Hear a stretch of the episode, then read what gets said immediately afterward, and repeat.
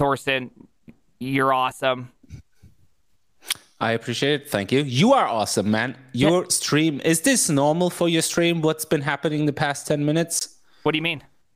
Like all the subs? No, that's complete. That is completely unusual. Um, uh, is it is, because of me? It is because of you specifically. You are considered the greatest programmer I know of in our generation. I, some some has some have even uh, called you the John Carmack of this generation. Of even this though generation. John Carmack's still okay. Well, m- might not be our generation, but yeah, he's not our generation. How old are you? I wouldn't tell. I okay. guess I'm, we're the same age. I'm 34. I'm 35. First off, so respect your elders. Okay. Next time you come in here acting like that, respect, respect. okay. Uh, all, right, all right, here we go. Uh, let me let me get this last little thing going, and then I should be good to go. I'm going to add in uh, ping or parrot. Goodness gracious, what a scuffed intro. I think it's going to start showing up. So now, yep, here we go. Oh yeah. Oh, okay, oh man, okay. look at Chat how shitty that looks. Yeah. Oh yeah, it's like you know. Nice, nice, nice. You think out of you think I'd be better at this by now. Thorsten Gang, nice. You think I'd be better at this, but I'm not. Hmm. All right, here we go.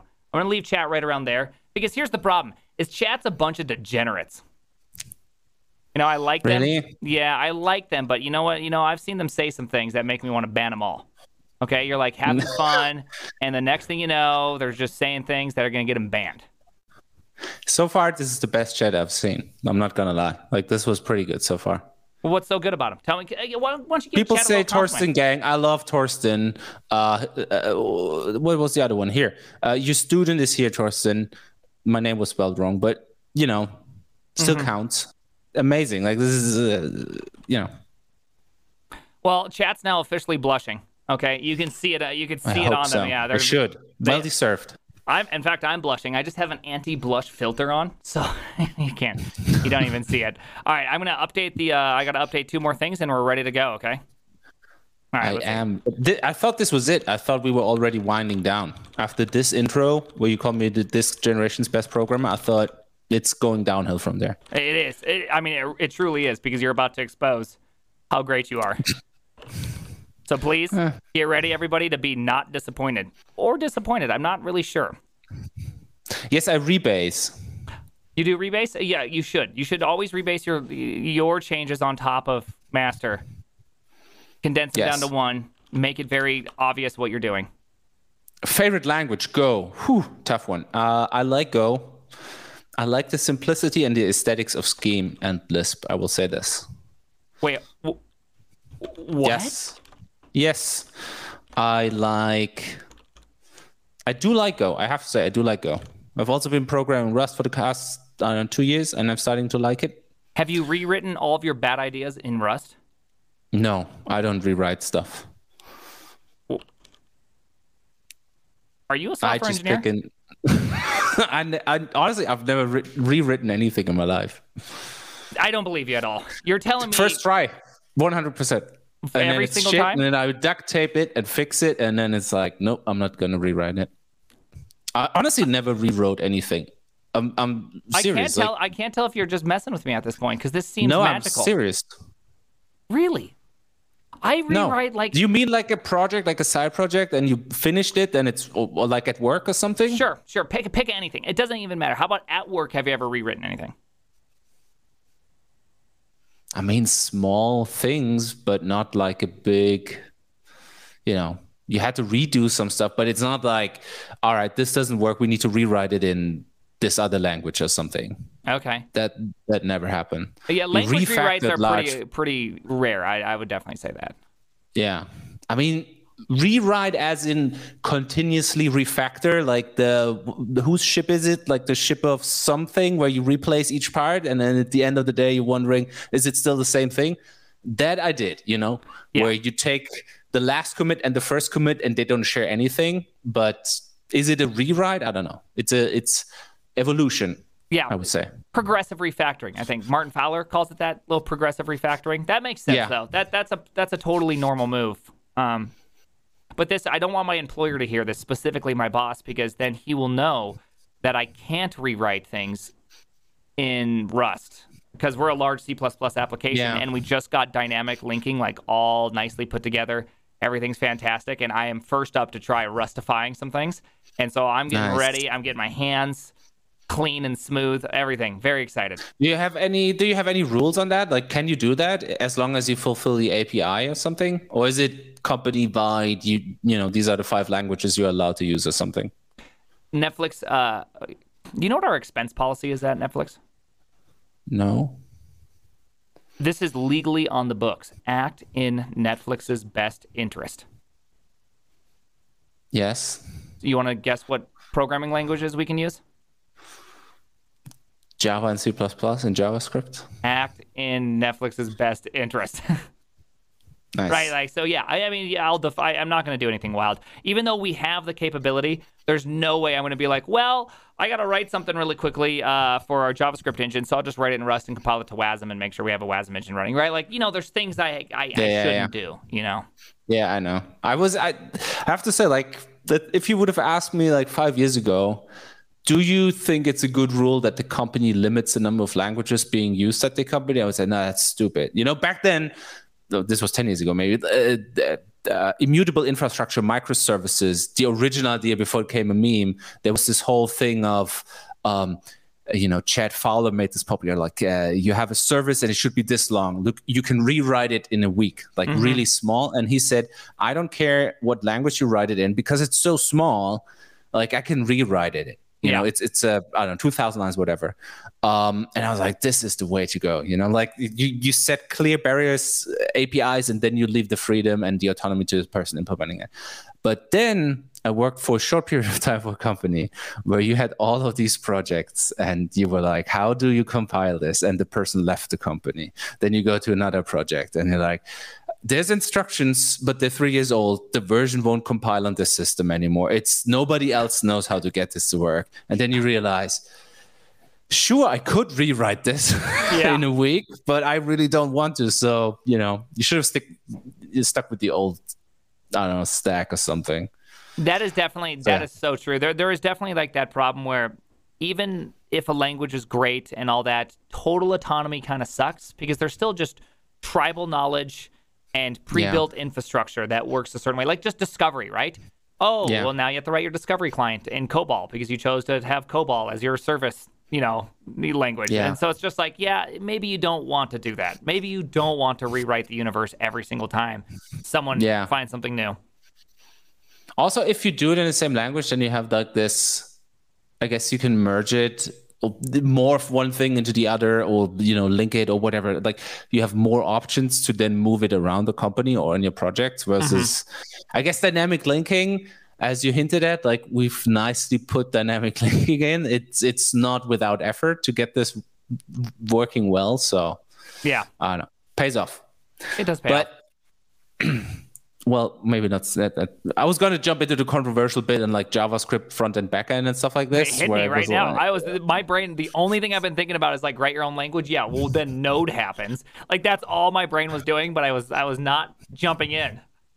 yeah, but that I think that was a big. I don't know. From my side, it was this whole. It, all of these things, I guess, are to a large extent about the social aspect, like who can you hire, what's the hiring market like, blah blah blah blah blah. And when you then have a bunch of front end engineers, and the market, the hiring market looks good, and then you can, you know, you can use the same hiring mechanisms that you have in place to fulfill your backend position.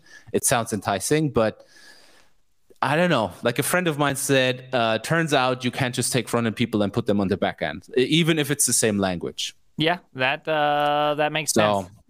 that makes sense to me. You know, you can't. It, it's this this thing that always gets tried, where it's like, all right, um, this does work, therefore we can just put anyone into it. It's just like, well, not all things work that way. Some things you really can do that with. I Yeah. feel like there's aspects of front end, there's aspects of back end that are very easy Yeah. to do this with, but there's some that are just like super hard, right? Yeah, front. Yeah, I have the same thing with front end where I'm I know enough to be kind of dangerous in it, and uh, first thing I did in my programming life, like you know, building websites and then JavaScript and HTML and whatnot. Um, but to truly know you know, for example, if you have a complex React application, to truly know how stuff is being rendered, how the browser renders it, what the performance implications are, that's like that's another level. Like that's just yeah. not something where you Google three terms and then read two articles and you got it down. You this is something you gain with experience, I feel. And I don't I don't have that at all.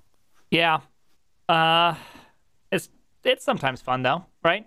I, I kind of like I like the bit. I wish I could change things up more at my job. I kind of wish I could just always work on something useless. I mean, that's my personal favorite thing to work on. It's just nonsense stuff, which it oh, doesn't. Really? Yeah, I love just building nonsense. And sometimes, you know, uh, you gotta have React or some front end thing come in and build something, and so you're just like, ah, I'll just make it work out, right?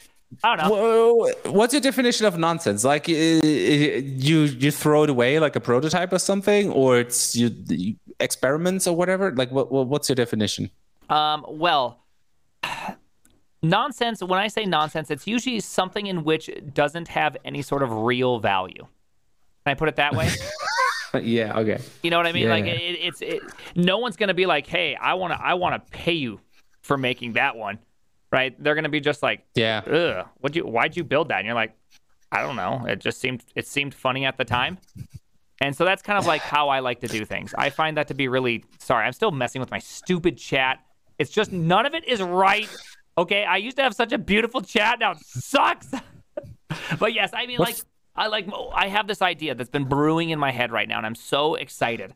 Which is, I have an idea for a button, a big, big button and I can't tell you what this button is doing, but it's to be awesome. And it's to be completely worthless. No one will ever actually use it for any real anythings, but it's it, it just makes me so excited to know that it's possible that I'm to be able to do this. That's the opposite of what motivates me. Really? Go on. Yeah, like at work if I've had projects where um it you know the boss says you could try building this and i know it's probably not going to be used and i could choose anything i want to build it it, it doesn't motivate me like there's no i can't do it like really? I, I need to know somebody is going to use it i need to know that somebody is going to pay money for it it's just it drives me mad. Like interesting, interesting. when i'm working on something and it's even even if it's okay like there, there, there's different you know balances that or different things scales that need to be in balance. If if it's really interesting and you're learning new stuff as you do it and you're like okay i'm learning a new language i'm learning a new database blah blah blah blah blah. If that is the case it might not be as important for me for my motivation that it's valuable but if i don't learn anything new like if i just use existing technology and i know it won't be used it's, it's killing me. I I don't do this. Interesting. So, so what is that? So, so your drive is that you want somebody else to have a good experience. Is that what it is? I want to create when like in the in my profession in the profession context, me working as an engineer, being paid for it. I want to know that I uh, make money with what I do, that I create value with what I do. Okay, so you but, want to know that there's that so, at the end of the day, it's not just something that's fun to build, but something that actually yeah. provides a real value to somebody in such a way that they will pay you to build it. Yes. Or that the, the company, you know, profits or whatever. Yeah. I yeah. couldn't like I've had colleagues and friends that that build like a mini uh, uh you know like say a hidden game easter egg kind of thing on the last of the faq pages or something and they would really thrive on they would like go nuts and put everything yeah. they had into this and like dude nobody will see it like it doesn't and it i couldn't do it well, what about the, what about like the okay? So say you had a million people that use your product. The five people who get to the end of the FAQ page and they go, this is the greatest thing. That that moment of joy when you discover an Easter egg. You're telling me that that's not. Yeah. Okay. Yeah. That. Uh, yeah. Some. Yes. Like. This could be like the on the list of motivating things, like making okay. a good joke. This is also on there, but I don't know. Like on my side projects, I noticed this lately. It's this what motivates me, and I feel like I'm seeing. Well, I guess I'm seeing this in your stream sometimes, but what motivates me is this um, I don't know how something works. exactly or there's something i want to learn. And then once i figure it out roughly then i'm like okay i'm, I'm you know i figured it out. Now let's move on to other things. I'm not i'm not a completionist of 100% person that says you know i figured it out Yeah. let's make it perfect. Like let's sweat the details. I'm more like okay i figured the rough parts out but then let's move on let's figure out the next thing What about uh, video games? Do you do you approach it kind of the same way? Do you play video games? Do, are you someone that just wants to beat the game and then be done, or it's not just not for you at all since there's no external thing? it's it i'm not the typical video game player i play video games to i don't know to just have fun for an hour or something i'm i'm not i'm the opposite of the people that grind through video games Yeah, I'm not that person either. like what's that game uh Elden th- Ring. this yes exactly and i heard everybody i heard everybody talk about this and i was like this is absolutely not for me like i would turn this off after 20 minutes and not play it again I so, and people were like, I tried for 20 times. I tried 30 times. I'm like, nope, I wouldn't do it. really, really. No, not at all. With, the thing is, That's just it's, sorry. This is hard for me to hear. Like this is so different than how I approach the world. So I'm just like, oh my goodness. the weird thing is, like debugging stuff, for example, like fixing a bug, I can do this for hours and just sit on this and try stuff and try it again and figure out more and more. But I feel like it's because the feedback is different in that the computer th- it's faster. Like you don't have to reload and then walk f- 10 minutes again to go to the boss and then try again and reload and walk 10 minutes again. Yeah, it yeah, says okay you can get closer and closer to the bug. You can zone in. You can you can build your test cases up. And then once you have it you're like done. It's binary. Yes it's fixed. You know except for the sh- really shitty bugs where you're Where it's not binary to Yeah. begin with. yeah where you have to really get close. You're like ah 99% of cases it's fixed but yeah, Yeah, yeah, that happened. I've I've been there many a times. In fact, yeah, I can't even talk about it. It's at Netflix. It's my super secret project. It's very very exciting. But yeah, the big red button the big red button. Okay, so that that's interesting because so what motivates me is challenge. Uh, that's probably Yeah. my most primary one is challenge or fun. Uh, I really enjoy the idea of something that I can't do. Like it's like if someone's like, "Hey, you need to go," you know, like a recent one was like, "Go build HTTP 2."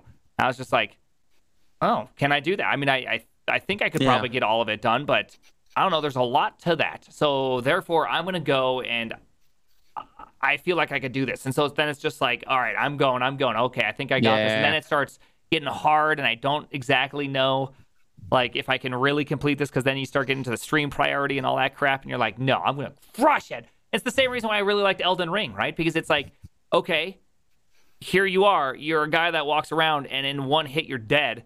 So can you make it? And you're just like, I can make it because I am good enough to be a winner. you know, so it's like the challenge of it is su- super fun for me.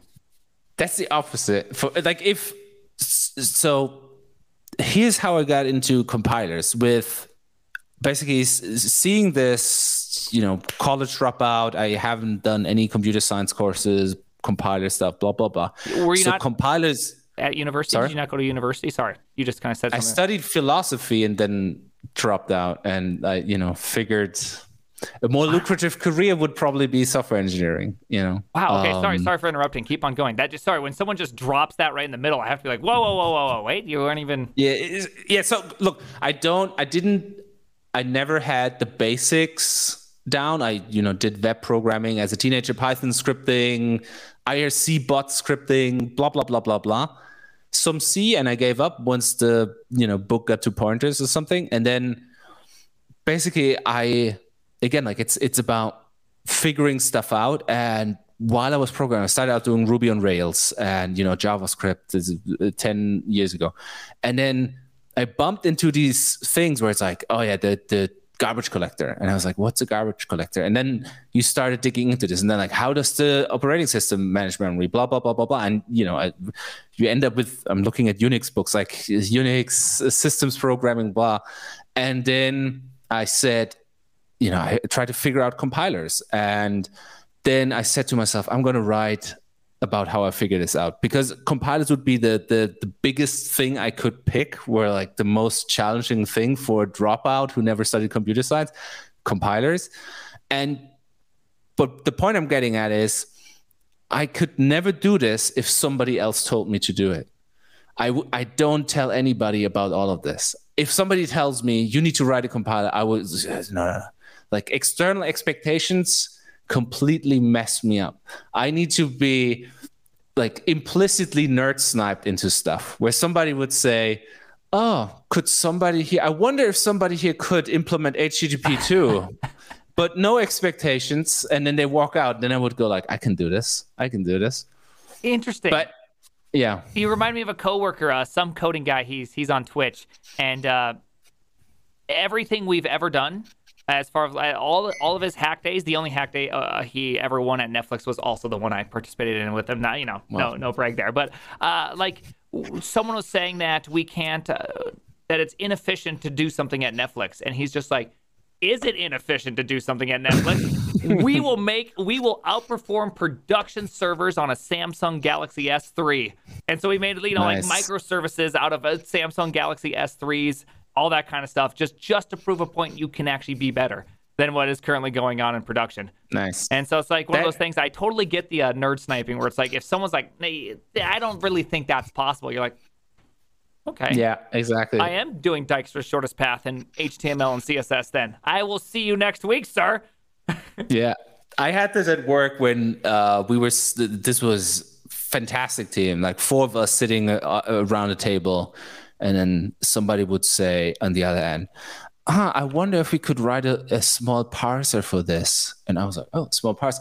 And they already looked at me because they knew I would be nerd sniped into it. And they laughed at me like, ah, we knew we would get you. And, and then you said no? Did you, at that point, you said, I don't want to write a small parser. Uh, I'm not sure if I can do this. Sounds hard. Sounds lame. it's really weird.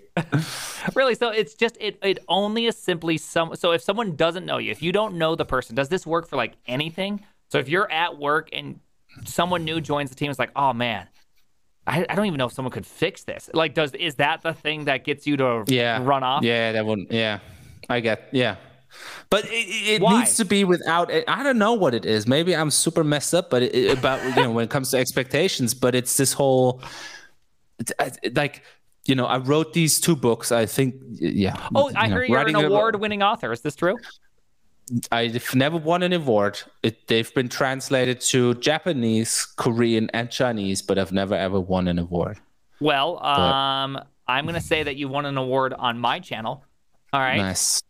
Uh, we have nice. we have we have 1,100 people here right now that all would like to say that you're an award-winning author. Can we get an award-winning author right here, please?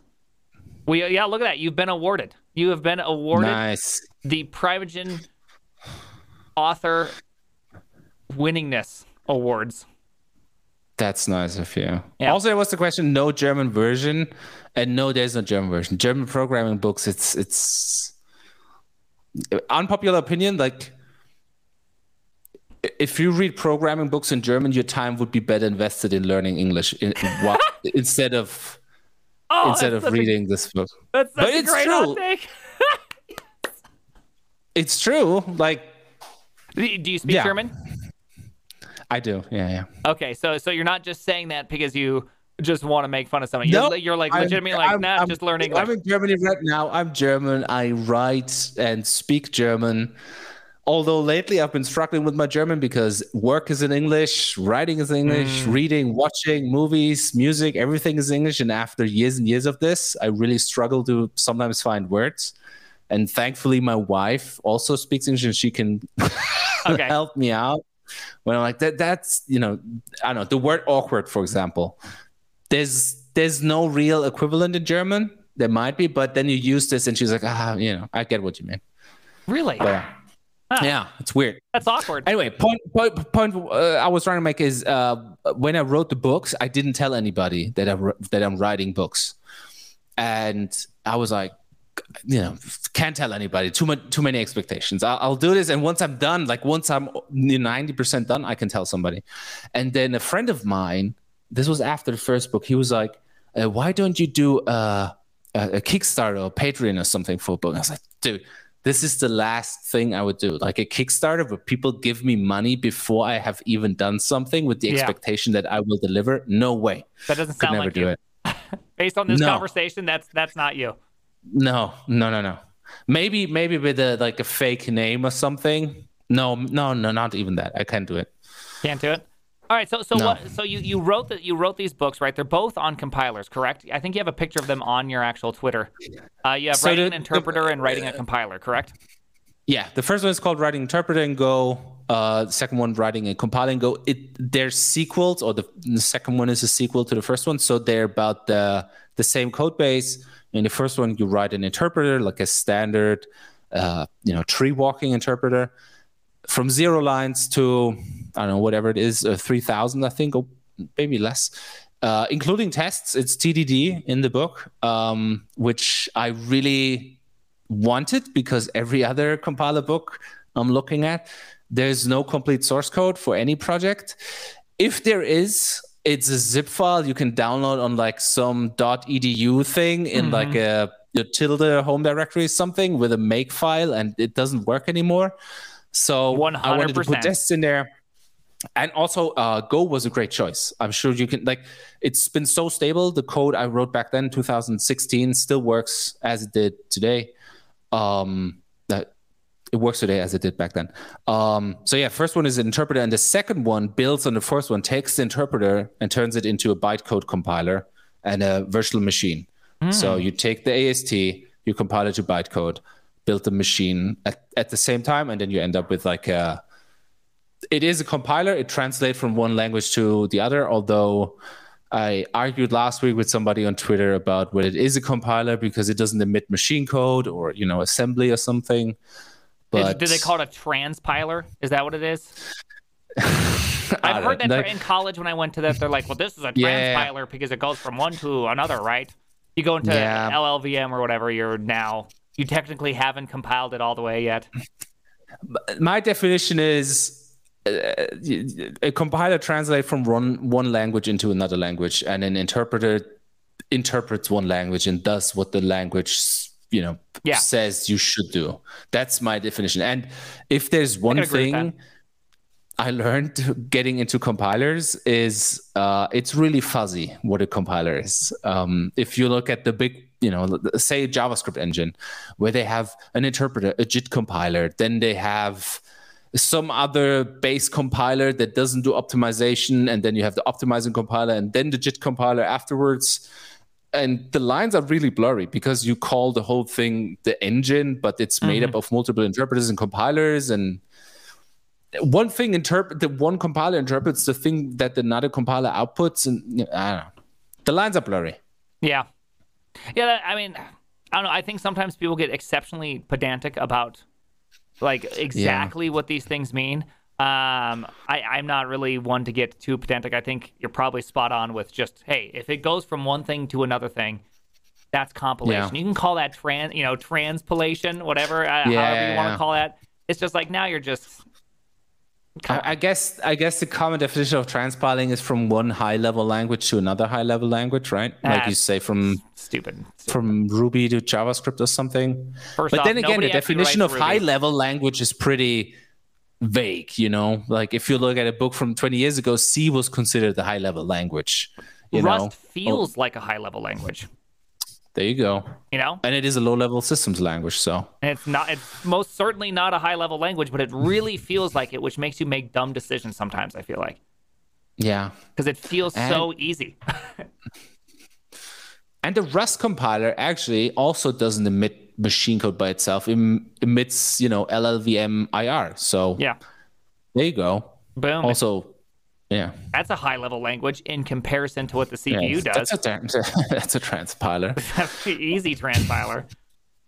yeah, it's splitting hairs. I don't know. I find it, yeah, but it's a huge source of also, you know, imposter syndrome. This whole um, certain like not having studied this at college, um, I lack the precision with these terms. Like mm-hmm. transpiler okay one thing but you know semantic analysis data flow analysis where i can give you a rough definition of what it is but i'm sure if somebody really knows what they're talking about they can then point out and say oh, actually you know this is not data flow analysis because it's you know this or that or something it doesn't fit that definition so where have you actually ran into that? Because I, at your job, you don't actually write compilers or no.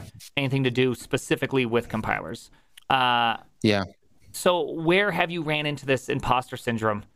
Like on just Twitter. on Twitter, online. Yeah, yeah, of course. Like everything you know, you you you measure against what you see every day, and you, I don't know. It's weird, of course. But yeah. then you see somebody writing something, and you're like, "That sounds really fucking smart." I couldn't write this tweet even or something. But yeah, yeah, at work I don't do well. You know, I I do use some of what I learned doing compilers, yeah. but I don't I don't work on a compiler. Yeah, you. I mean, you work on dev tools, therefore, yeah, your proximity to compilers get a lot shorter, say, than if I'm working in React. Right, the the yeah. distance is definitely it's different. There's also um, uh, there's I feel like I used a lot of the things you learn when you work on a compiler like uh, you know parsing for example is a big one. Like once you know how to write a parser you can kind of see like you're easily tempted into writing another one like for small things somewhere even in like a little dsl or whatever like a query language it.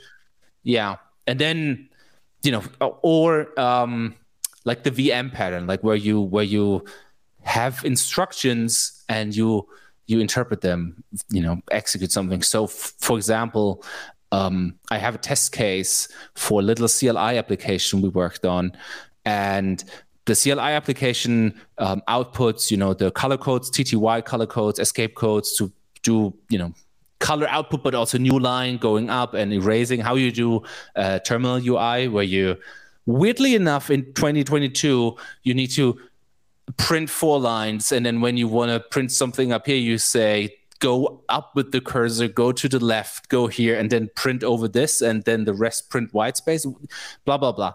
So I wanted to integration test our CLI so that the, to check whether the terminal output is correct.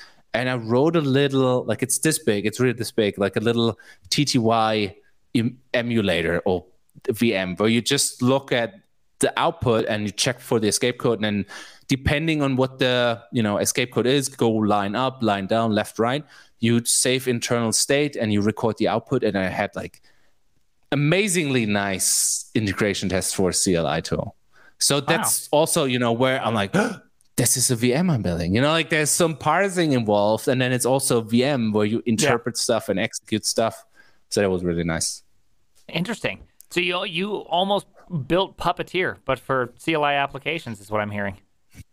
There's a, uh, I guess, I guess, I ha- I actually haven't found anything that does it. I yeah. was surprised, like if there's not a lib or something where you, it acts like a terminal, but then you can say, give me just the raw string output without the colors or something, and then you get like an 80 character by what, like 30 lines or whatever, 24. or 10 lines. Yeah and you get that and you can do assertions about that that would be ah, cool that is pretty neat I, I like that I, I, I like those things a lot they're a lot of fun to write i always find that anytime i have the chance like oh man I, i'm writing something for netflix and one of my coworkers he's going to use it in a much different way than my other coworker. One's going to use it as a library. The other one uh, would probably benefit a lot more from as a standalone tool. So I'm like, mm-hmm. you know what I could do? I could write an FFmpeg style input where you effectively say all these stages of you know, and then now I'm building like I have a whole parser. Oh, nice. I just love doing those things. Nice. But the nice. one problem it always comes down to when you build your own DSL, someone always suggests, "Hey, can I just add one?" Yeah. the moment there's a plus sign, your whole life is ruined, and I hate it. but that's a good example. That's a really good example. Like, um, your shell is a DSL that people don't realize, or is a parser or a language or whatever. Yep. And you, you know, uh, SQL, you know, people don't. It is a language that needs to be interpreted and parsed. Then um, most search bars that you have, they have like a syntax where you can have operators and, mm-hmm. and you know some predicates and whatnot. That also needs to be parsed and stuff like this what you just I, I find it's really interesting because once you discover these patterns and use them, they're super powerful. They can be super powerful. And one, but I think if you don't know how to implement this, but then learn how to, you kind of cross this threshold where suddenly the world is wide open to you. And you're like, I know how to parse stuff, you know? Yeah. And I know how to translate stuff. And that's that's really nice. So, so with with that kind of said, obviously we have a bunch of engineers right now in chat. Uh, how much? Yeah. Uh, you have two books out. Is writing an interpreter like a great way to kind of learn some of these skills? Uh, Yeah. Because that's kind of like the more intro level one, I would assume. Because I, I personally judge a lot on a language in how they operate on strings, right? I really, really, really like Rust because of just how well it operates on strings. Um, yeah. I, I, it's just one of those things where in that Go I feel less happy about because you know it's just I've never liked that pattern where you're always calling into a function Yeah, and passing yeah, it yeah. in as opposed to calling it on the string. It's another reason why I actually have a really hard time with Zig because there is no string in Zig. You just get you you just get U8, Yeah. which which for me is like. Well, there's a whole lot of foot guns floating around in that if you're just getting U8 because it's very easy to make not Unicode. Like Yeah. it's not even that hard, and so then all of a sudden now you're just screwed. I felt yeah, the, the interpreter one, a lot of people wrote me over the years that they uh, re-implement the interpreter in different languages, not in Go. Even while Mm-hmm. reading, like Go is exceptionally easy to understand, even if you've never written any Go code, you know, Yeah, compared to it's, Rust. It's like, very, very simple language. Yeah, so people translate on the fly to their own language and then implement it. And yeah, like you learn uh, patterns like this, like just taking like a flat text, like a string, and translating it into a tree, like a manageable data structure. I feel like this is the first light bulb moment where you're like, oh, you know, out of unstructured data, I want to get structured data.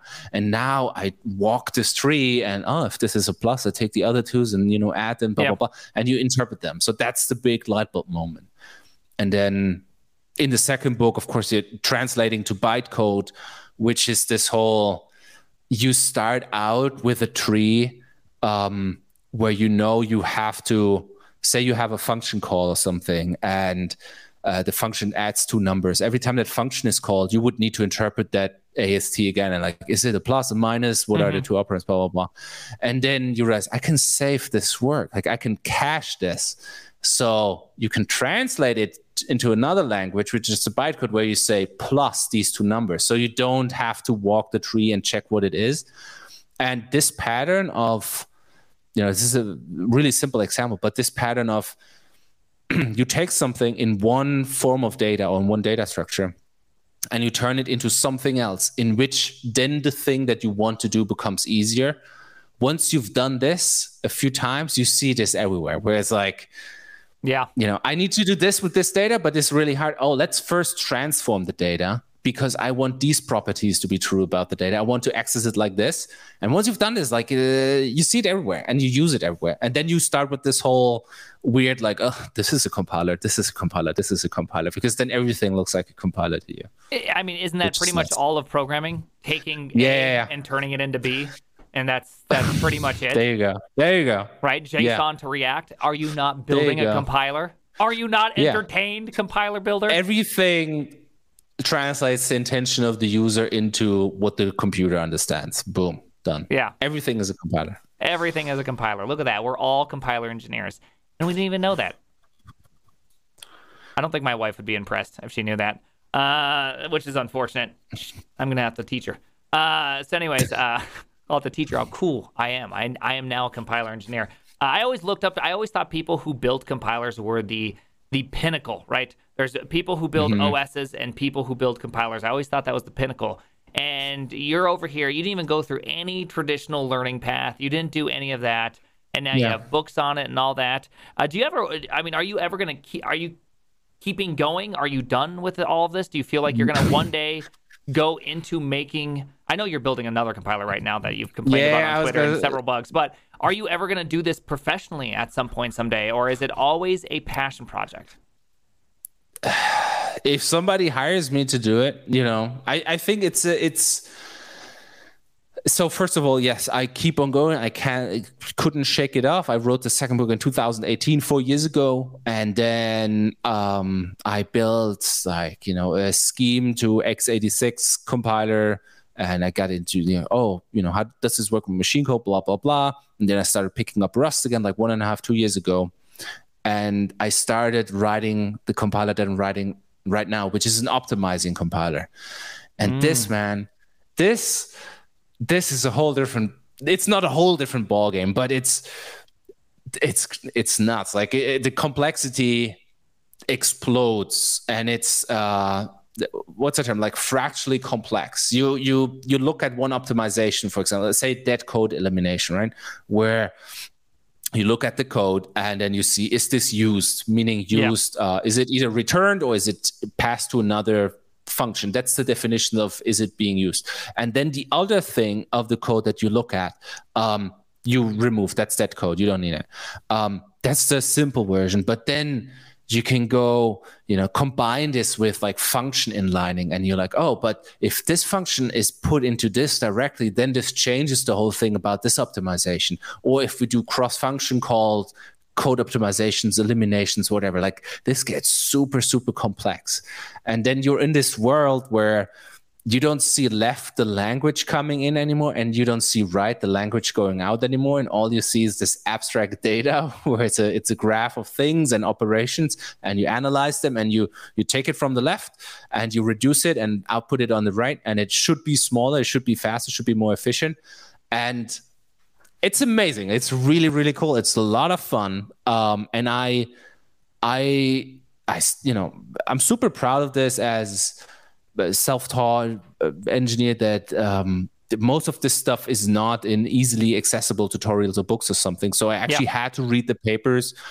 Um, and I claw myself again and looked up mathematical notation on Wikipedia and whatnot, and you know went through the code, and then I did it, and it works. And I have you know I have SSA in there, I have optimizations in there, I have code generation, I have a register allocator. If you would have told me four years ago someday you'll build this, I was like, no way, man! Like I'm too dumb for this. Like this is not my thing. Um, but I did it. Um, but you know, judging by how I always come back to you're too dumb for this, I don't think this will ever stop. Um, Why but, won't it stop? Know, I mean, because like, okay, so, so let's just let's just play out what you just said. You said four years ago, if you would have told yourself you're going to do this, and you're like, I'm, yeah. I'm too dumb for that. Now you're doing it, and maybe there's, six years ago, always, there, you know, you always can learn, right? Given the time and the passion, you will learn. Yeah, sure, but things. there's always there's always it always feels like you're scratching the surface. Like you're, yeah. um, you do code gener like say you do code generation, uh, you output assembly, you have register allocated. Like this is amazing, and then you see what a, a industrial like you know Clang or GCC do or whatever, and you see it's not just outputting this and register allocation. You need to take into account on which machine it's running, which instructions are faster, which instruction takes more cycles, what the pressure on the memory is, what the pressure on registers is, blah blah blah. And you go, you really you see this whole this where you realize, oh shit, you can spend twenty years on this, yeah. and you know still not have mastered it. So that's nice. I like that. You know there's always something to learn. That's really nice, but I don't think, um, yeah, I'll, I'll, I don't, I don't see an end of this right now. I'm still fascinated by it. And it's super fun. Like, I can highly recommend building compilers to anyone who's only worked on, say, um, web applications, which I did. Only, you know, everything I worked at on in my career has been, uh, say, a CLI tool or something where database is involved. Yeah. Roughly speaking if you then work on a project where no external dependencies are involved, you will feel programming joy you have never felt before. You can suddenly run your tests in less than a second. There's yep. nothing slowing you down. It's just all in your program. You take strings, you throw them up in the air, you juggle them around, they land, you have a tree, you throw it up again, you interpret it, you have a, you know, five plus five equals 10 or something. And it's amazing. It's, it's so much fun. I, yeah, you know, so highly it's, it's the reason why I like building dumb projects because there is no. Ex- I I choose what the external dependencies are. You know, yeah, I, I, also, I yeah. do what I want. Like, w- what do I want to include in this? Like those kind of things, I find to be very fun because it's all greenfield. Yeah. It's self-directed. You know, I, I, there's a lot of optimizations I'm sure you haven't implemented or are difficult. Yeah, yeah. But you get to choose which one you want to do, right? I, I, love I love that level of autonomy where it's just like, of all directions possible, which is it that I want to do? Yeah, when um, you have all of these uh, videos where you have your little network servers, right? Where you benchmark, and this is like this looks like a lot of fun to me. Where it's it just the payload. There's no shitty business logic involved. You can choose what the payload is. You Yeah. like you make it as easy as possible. It's all about the mechanics of how the A gets to B, and you can make it as fast as possible. That's a lot of fun. Like Yeah. whenever whenever it's just about programming and not solving the problem that's that's enjoyable Yeah. if you learn something that's you know really nice for me So, so with all of these things that you've been kind of going down, is this optimization? Is this the hardest part you've you've been doing? Because you know you've said, hey, like this was, I couldn't imagine doing this four years ago, but let's go back eight.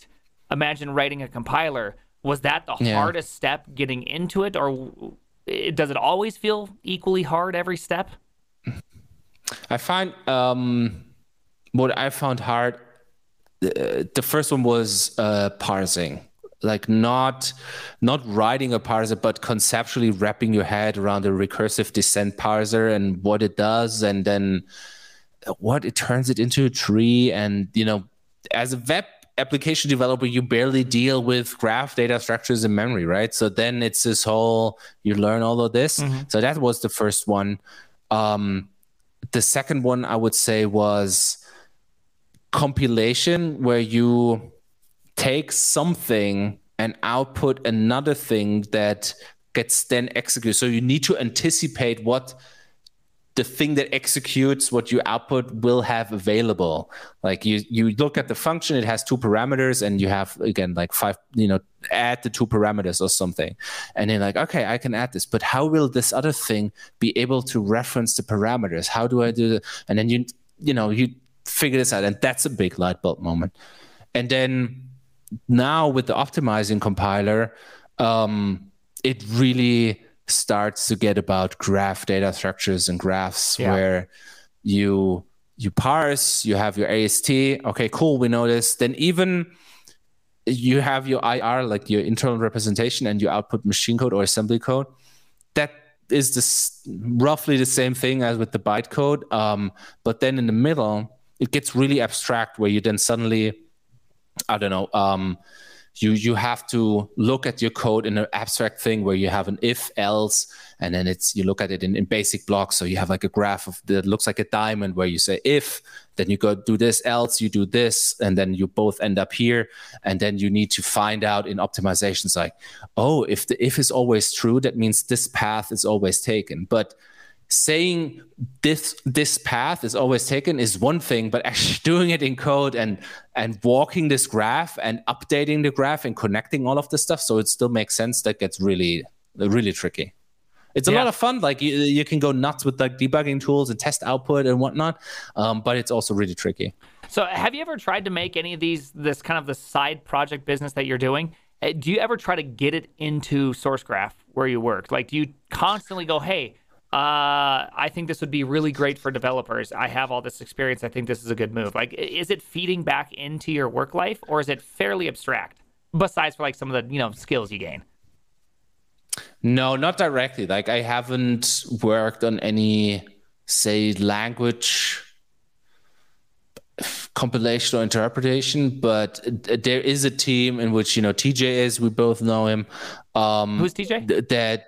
Yeah, TJ TJ DeVries. Uh, Uh, his middle name is either Big Tech, Telescopic Johnson, or Self Telescopic Promo. Johnson. That's the one. Telescopic Johnson. Oh, okay. Oh, TJ, right there. There's TJ. Hey, Yeah. TJ. and he works on a team that does uh, builds language tools where you build indexes and you index languages so you basically have to also kind of interpret the language you look at the output that the interpreter gives you and you turn it into some abstract dump of information you know think of what a uh, what a language server does you you you take in the code base and then you should be able to answer queries like where is this defined where is this being referenced stuff like this Yeah. so this really gets into this. You need to know what a parse is. You need to know what an AST is. You need to know whatever it is. I haven't directly worked on this, but of course it comes up, right? And you you look at debug output and you look at other stuff together. Um, but I personally haven't worked on it. I'm all over the place, I guess. Do you do you get pulled in uh, often as a reference point? They're like, "Well, Thorsten, you know a lot about this. Could you please explain to us how a compiler works?" I wish, I wish. No, no, no, no. They're good. They're good. They're all much. They're really good at what they're doing. Okay. Okay, so you, you don't even have to advise TJ. He's just off probably reading your books, hoping to gain all the knowledge. yeah.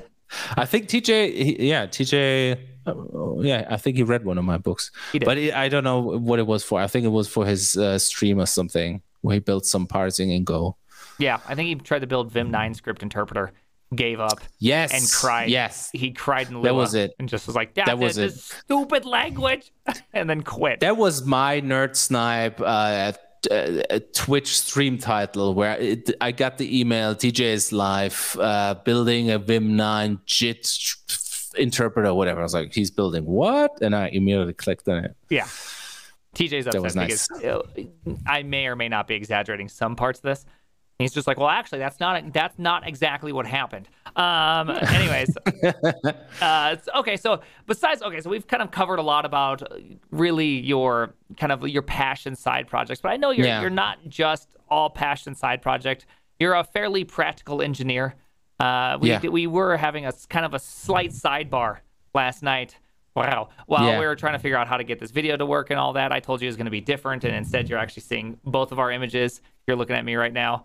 I know I didn't get a lot of things yeah. set up, but uh, so you have some opinions, at least, on engineering in general. Um, so I, am not yeah. exactly sure where I want to start, uh, but I, I, always love starting near Twitter. Uh, you do reference a lot of things. You reference all these things that these interactions happen on Twitter and all that. Um, a lot of people in the chat, very, very new engineers, uh, a lot of mid-level yeah. engineers.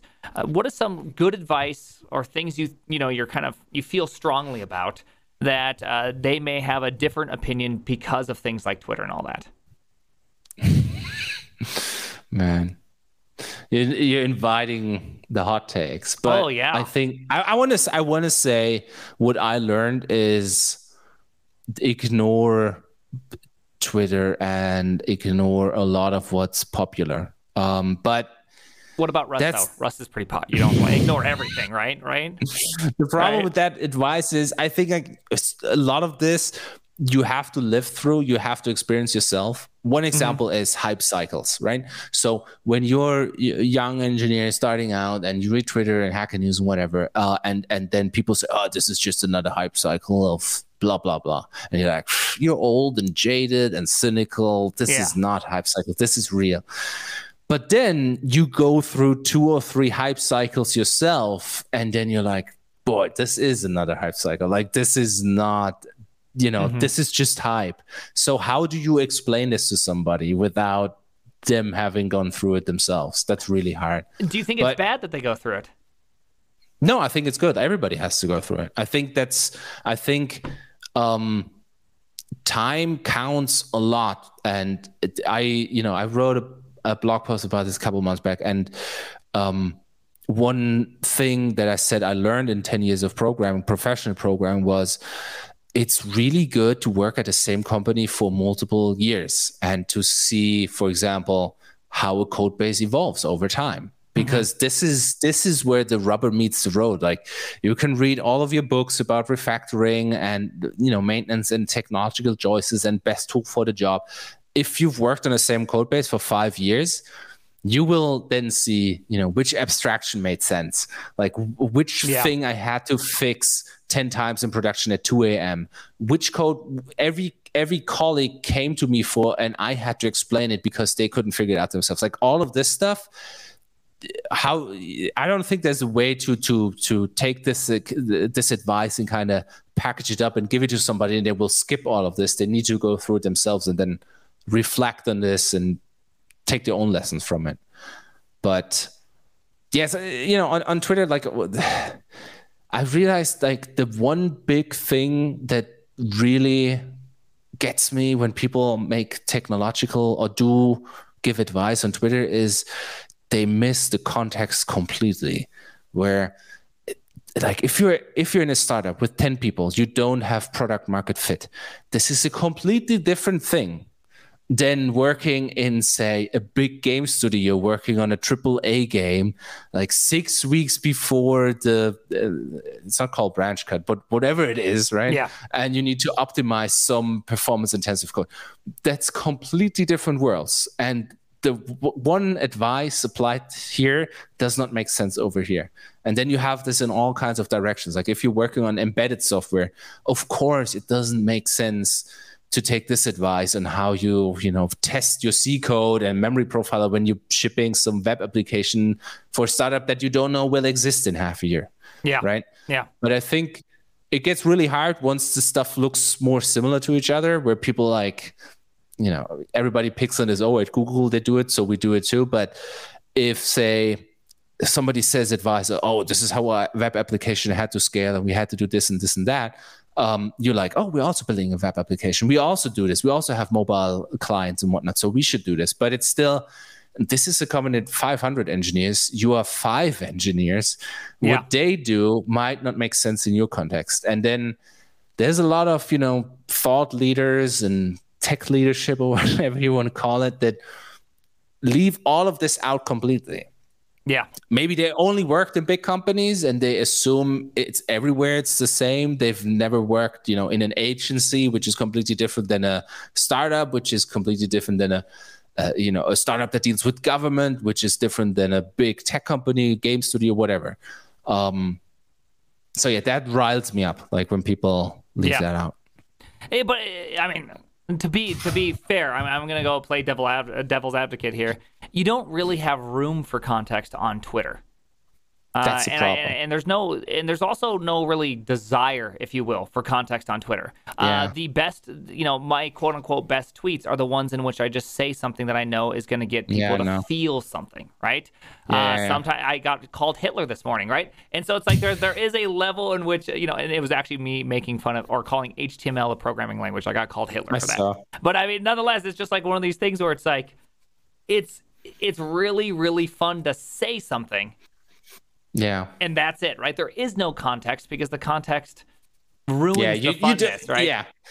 You have the big advantage that people can see you on stream and they then take this into account when reading your tweets, right? Yeah. But then if you would if you would put a serious picture of yourself on there and then put developer advocate at blah blah blah next to it or Yeah. whatever, senior developer advocate, then people go like, ah, like he This said HTML is a real programming language. Like uh, this guy, you I'm know, I should weigh his opinion. Yeah, exactly. but it's it's I try to stay away from uh, definitive advice or definitive opinions on on Twitter or something. Would you give that out as a definitive opinion? Yes, that's my that's the one opinion.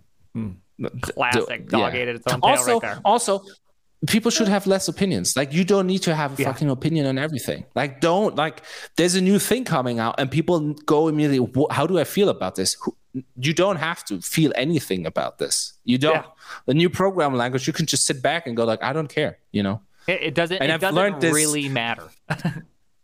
I've learned this the hard way. I was wrong about so many things. I thought, you know, the cloud, you know, part of the, it's just another person's computer. This will never, you know, this is why not just rent. So this, I was wrong about that. I when they said mobile computing, everybody will shop on their phone. Me sitting at my Linux desk, I was like, that's not a serious thing. Shopping on your phone, what you don't put your credit card info in your phone. And now I'm buying stuff while sitting in the bathroom, right? From it's ridiculous. So Yeah. I was wrong about that too. Streaming video, whatever. Like I've predicted nothing correctly. So It I is. try to stand back with my opinions. you know, I, I've definitely learned that people get really excited about an idea, right? Or they get really pissed off about an idea. And it is kind of weird, right? Because, like, you know, even carbon coming out, the amount of just discussion Yeah, of yeah, people yeah. hearing about carbon, and you're just like, yeah, it's really just like a supposed to be like a drop in for C progressive refactoring. Like, a who's that actually going to affect? I mean, it has the high chance of affecting me, but overall, Yeah. it has a really low chance of affecting most people programming out there. It was shocking to see people who just build, you know, you know, Redux apps all day to be like, well, actually, Yeah. Carbon, you know, they should just have used Rust, and you're just like, why? What? What do you? Why does Yeah, this even matter? Like, who are you even preaching to? The one thing I will say, what happened in the past few weeks when uh, Bun came out. Um, I made a I- video on it. I'm guilty, by the way. No, no, I look, I don't, I don't have an opinion on it from a technology perspective, but I was so impressed by the project itself and how Jarred did it, Mm-hmm. and like he built, like it was so impressive and so inspiring. Like th- one guy did this in what was it, one year or one and a half years, something, Mm-hmm. and he's like, I can do this better. It can be faster. And then he goes off and he does it. I was Yeah. like, you go, man. Like, this is impressive. And Yeah. actually, I sent him like a, a message. I was like, dude, I love it. Like, this is impressive stuff. Yeah. That was one thing where I had an immediate opinion because I was so impressed. I, I, I do I I I am very impressed because anything to do with JavaScript is really really hard. I was actually really uh, I was shocked to hear he's using JSC over V8. Uh, V8 is Yeah. a really it's a very big animal. JSC is a at least was a lot more consumable, a lot more understandable Yeah, yeah. at one point. So it, it is pretty uh it is pretty exciting to see something just different, right? Someone actually trying Yeah. something really different. I was also really surprised he didn't zig, right? Like I mean, Yeah, it really went all out on like all these things. Like not only am I going to do something different, I'm going to do it in Yeah, a language that most people have never even heard of, and it's going to be awesome and great and all that. And so I don't know. I, I'm very excited to see where it's going. Uh, but at the end of the day, the thing that always bothers me is that everyone's just like, boom, bun. This will solve all problems. JavaScript's fast. You don't have to worry about it. You're like, no, well, Yeah, JavaScript's yeah, yeah, exactly. still JavaScript. No matter what you do, it's still JavaScript. It's not all. It's not gonna be as fast as something else. Not because it's Yeah. somehow bad. It's by design that way. Like that is Yeah. what makes it easy and fun to write. And I think I'd have a lot more fun writing it if I didn't just keep getting inundated with you just don't even know how great it is. You're like, no, it just is. That's all it is. It's just one way to do something. Also, people a week later were like, "Should we should we use this at work?" I'm like, if you make decisions like this based on teaser trailers, basically, that's not a good that's not a good way to make decisions. I would. Uh, I still don't even want to use Deno. Right at this point, this far into the project, Yeah. using it as a production thing feels scary. Right? It, Yeah, it that's true. feels like that's that's a lot of that's a lot of pressure to put on something Yeah. that's still not like as mature as something as Node. That'd be. Uh, oof. I have to admit, um, ES Build, uh, the the ex CTO of Figma built it, Evan Evan why what's uh, ES Build like it was what is it like 50 times faster or something or 100 times faster than Webpack or something, and the guy built it in Go. oh, SWC or whatever it's called. Uh, yeah, the ES type- Build. Oh yeah, it's- ES build. Yeah, yeah. That one's super fast. That one's in. Um, That, I, I would like. that's in Go. I was like, we should switch switch to this immediately at work. I, I saw the numbers. I was like, we should switch right now. And I have to split. Well, it's a little rant, but once I'm sure you can attest this. Once you get used to, and if you're coming from a web application background, you're not used to it. But once you're used to really fast tools where mm-hmm. stuff happens in less than a second, you run your tests less than a second, you hit the key and it shows up immediately, and you don't have a delay and you don't have to wait. It's addicting. It's like your feedback loop. You you you know in Vim, for example, every every test I run, I just have to hit leader RT, blah blah blah, and it goes up in the terminal and run this so many times because I want that immediate feedback. Yeah. If that is slow and it takes five seconds, where it's like run the test and it, there you are. Here's Yeah. there's the result. There's uh come on. Yeah. And like speed is addicting. So It really, it really, really is. Uh, especially, especially with things like TypeScript, because you know, before when I used to work on the JavaScript, the JavaScript land solely, it was like it was just JavaScript. So I would write, write, write, Yeah, yeah. refresh page, right, right, right, refresh page, right, right. Like it was just simply the speed of refreshing. Yeah, and yeah, so yeah. that was pretty fast because it's local host. Like Yeah. there wasn't a lot to it. But then it became is this fast, thing where it's like, well, now I got to make it into one file. Okay. You know, I wrote this compiler of JavaScript uh, into a single file via Java 10 years ago. So I'm like, all right, it's pretty fast. Yeah. Bam, boom. You know, like it just happened. And I was like, okay, that kind of works. And then, but that still, it slowed it down. It was an extra step I had to do. Right, compile, run, right, compile, run. And it's just like, it, it's just gotten so slow. Even like things at Yeah. work, I will go, okay, compile. This is a 20 second compile. And I'm just waiting on TypeScript, waiting on TypeScript, waiting on TypeScript.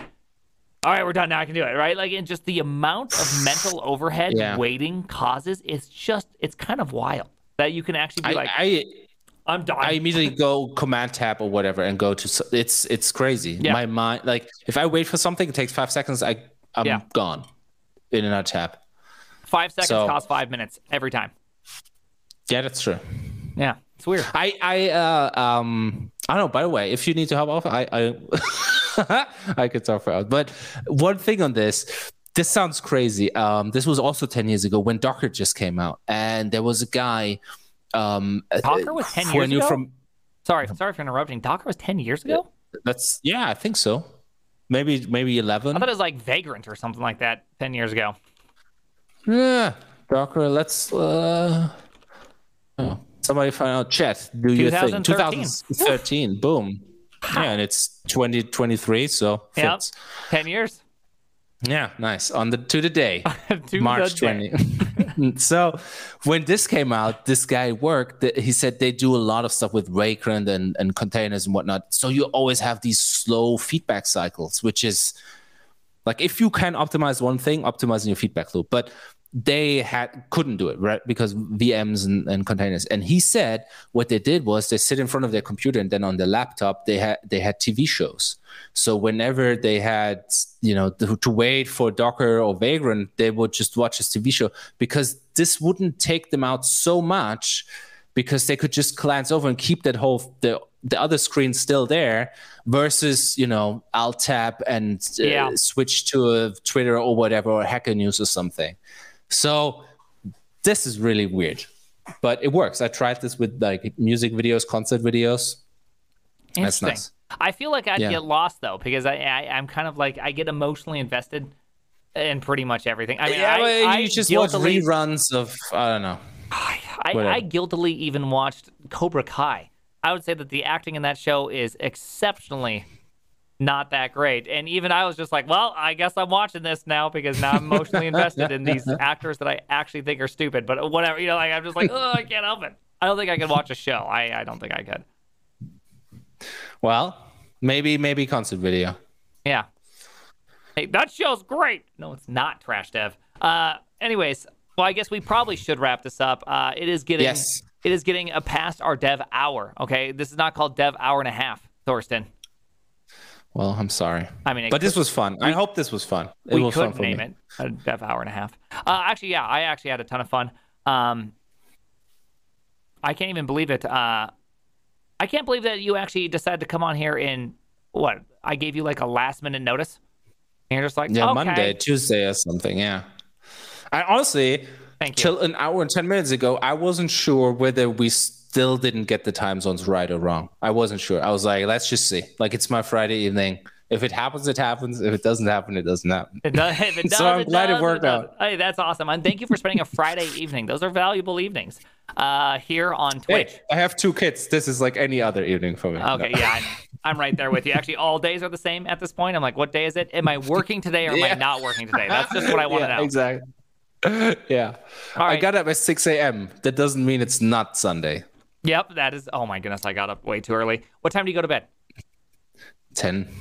You're so lucky. I've been going to bed at like midnight, getting up at six. It's the No, worst. I can't do hate it. Doing I that. was sleep deprived beginning of this week because it was so hot here, and it messed me up completely. I'm now only coming out of it. Yeah. Like it's it's ridiculous. I'm I'm not ashamed to admit it. If I don't get, uh, you know, seven hours or something consecutively, I'm messed up. Yeah. It- it's it's nuts. I'm kind of like yeah, seven and a half kind of guy. All right, uh, Yeah. let me let me get you. Let me make sure we have all of your socials here, right? So if I type in who in the chat, you can see right here, Thorsten Ball, compiler wizard. That is the title I gave you. Nice, nice, Uh, nice, nice. Here's his Twitter, the Interpreter Book, and the compiler or compi- interpreterbook.com and compilerbook.com. Uh, Exactly. strong recommendation on the interpreter book great place to start uh, it's actually something i've been wanting to go over on my stream and just like co-build it in rust or something as i go through it i feel like that'd be a fun adventure one of these days That would be cool. I'm always one i'm sure, I'm sure it's already this done would be this would be amazing for you to do in all of these languages yet, that you try it. Try it in Rust, try it in Zig. It's it's just two two thousand lines or whatever. if you skip the tests, it's less. So Okay. yeah but it's not the lines of code okay it's all those other Yeah. things i have to like read I or know. Thorsten, yeah, read. Yeah, just copy Okay. the code just paste it and then take a transpiler from Go to whatever. Nice. Now, see, you're trying to nerd snipe me. I can even feel it right now. You're like, it would be amazing not for your stream. It would be really cool. Why isn't there a Because you- compiler it- for look. Go to Rust? You take you take Go and you do something with a graph, and then you try to do the same thing, and you do it in let's say five other languages, and it works roughly the same. And then you Yeah. try to do it in Rust, and you go, I know. why Oh doesn't this work? I can actually already feel myself. Like I can feel myself going. Well, time for a bunch of, you know, RCs. I'm gonna just. I'm gonna just uh, either arc or RC the the Yeah, crap yeah. out of this thing. Clone it, copy Yeah. it. I don't care. Go for it. Yeah. I can already feel it happening. I can I can just imagine in my head because I still can't even build a doubly linked list. I don't even know if I can build a list yet. There's a there's an article called Too Many Lists. Yeah, yeah, I read that. I'm fully in the um I don't care anymore. I put everything in a vector or in a hash map and use IDs to reference other animal uh, elements. Okay. That's all I do in Rust now. Okay. That's probably not actually a bad way to go about it. yeah, there's enough. multiple ways, but that's uh, just put stuff in a vector and then you say, oh, this references element one, and then you take I don't know, what is it, usize zero or something? Yeah. Yeah. I, I'm gonna I'm gonna I'm gonna unashamedly admit this. I actually have no idea how to create memory on the heap in Rust. I know that there's structures You that put do it in a box. I know, no, I know that they do that, but how does Box do it? I was literally thinking this this morning, like, how does Box put something on the heap? I have no idea. Malloc. I know. I, I've said, well, how do? Where's this malloc coming? I'm just sitting there, like, how do you just get memory? I don't You mean like from an operating system perspective? from any perspective with Rust, right? At least with like C, you're just like, I want to malloc this much memory and this much Yeah. memory from henceforth shall be known as, and then I just like say this is what it is. But from Rust perspective, Yeah. I'm like, is it even calling that? Like, what is it doing? Does it uh, have its own way? I have no, I have no idea, and I just got really Yeah, curious this morning. Yeah. That would also be interesting. I know. But there's yeah, there's there's multiple ways to do it, and then uh, I guess you have to have a lookup table or something. How what is allocated where and when and Oh yeah, I, I tried the build malloc once, uh, way back in the day for uh, WASM. yeah, me too. That was in the K&R C book, right? Well, uh, you, you I your I own malloc. I didn't. Need, I just went off of. I just read some basic ideas and just built a uh, arena allocator, Nice. and that's it. I was just like, here we go. You guys. So I, all I know is you got to get a chunk of memory, and then you have like a little hidden section, and that's Th- that. that- that's maybe the, the very first light bulb you have once you go from interpreted language uh, like JavaScript, Ruby, Python, whatever, to something lower level. It's like, oh, memory. It's a thing. Like I have to actually think about it, Yeah. and where does it come from? Is and you know in Ruby and Python you never ever care. Yeah. JavaScript the same, and that's really I don't know. That was a big milestone. One But last I'm thing. taking up time. You want to do your speed run, right? I do want to do a speed run. One last thing I, I, I gotta say, I've been built. I have to build kind of these lower level things uh, in the in the JavaScript. So I have to do. I have to be concerned about memory. Yeah, And yeah. At this point, I'm so in the habit that when I think, oh, I got to loop over an array, I only use an array loop because when I see something like for each or map, I'm like, creating a closure. Yeah, yeah, yeah. Disgusting, Yeah, right? Like I actually Calling like, it? dude. It's just I can't even emotionally handle creating Yeah, closures yeah. anymore. It just like feels painful. Oh man, Nice. I had to. I Yeah. was, there, wasn't there a thing in JavaScript where you, this was years ago where if you had a loop and you say let i equal zero or something, you pull that out because otherwise it would be evaluated every time. Length. Something like length. this. Something. the array length. Ah, So, the length. Yes, yeah. exactly. And a colleague of mine told me this, and I was like, "You kidding? You can't be. Th- this can't be true." And he's like, "Yeah, do it. Like, pull it out." I was like, "What?" But then the real, the, the really weird thing about JavaScript is this. It's like incantations of magic where you don't know what the VM or the JIT or whatever Mm-hmm. will do with your code. Like, will it optimize this? What happens with this? Is it good? Is it not? Do they already take care of this? Is this a bad pattern that they can optimize? It feels like I don't know, walking in Jello. If Yeah. you want to optimize for performance, and if you have Rust or C or even Go, I think uh, where it's really explicit, um, I don't know, feels like walking on ice, maybe not not not Jello. Yeah, yeah, I would agree with that. Except for the walking on ice part. That sounds dangerous, Thorsten. okay. All right, I don't like that one bit. All right. Uh, get the hell that- out of here. I really appreciate having you on here. Everybody go get interpreterbook.com. He is sharing zero dollars with me. Uh, and so uh, this is a non sponsored, this is not an ad. This is just Thorsten being awesome. And I think you're great. And I bought the book and I haven't even read it. Add it to the shelf. Okay? Nice. Like Nice. every other book I've ever bought, I buy it because I believe buying it gives you 30% of the knowledge. That's true. Think about you it. read the thing on the back. That's also worth. That's I mean, that's worth something. You know, Nice. All right.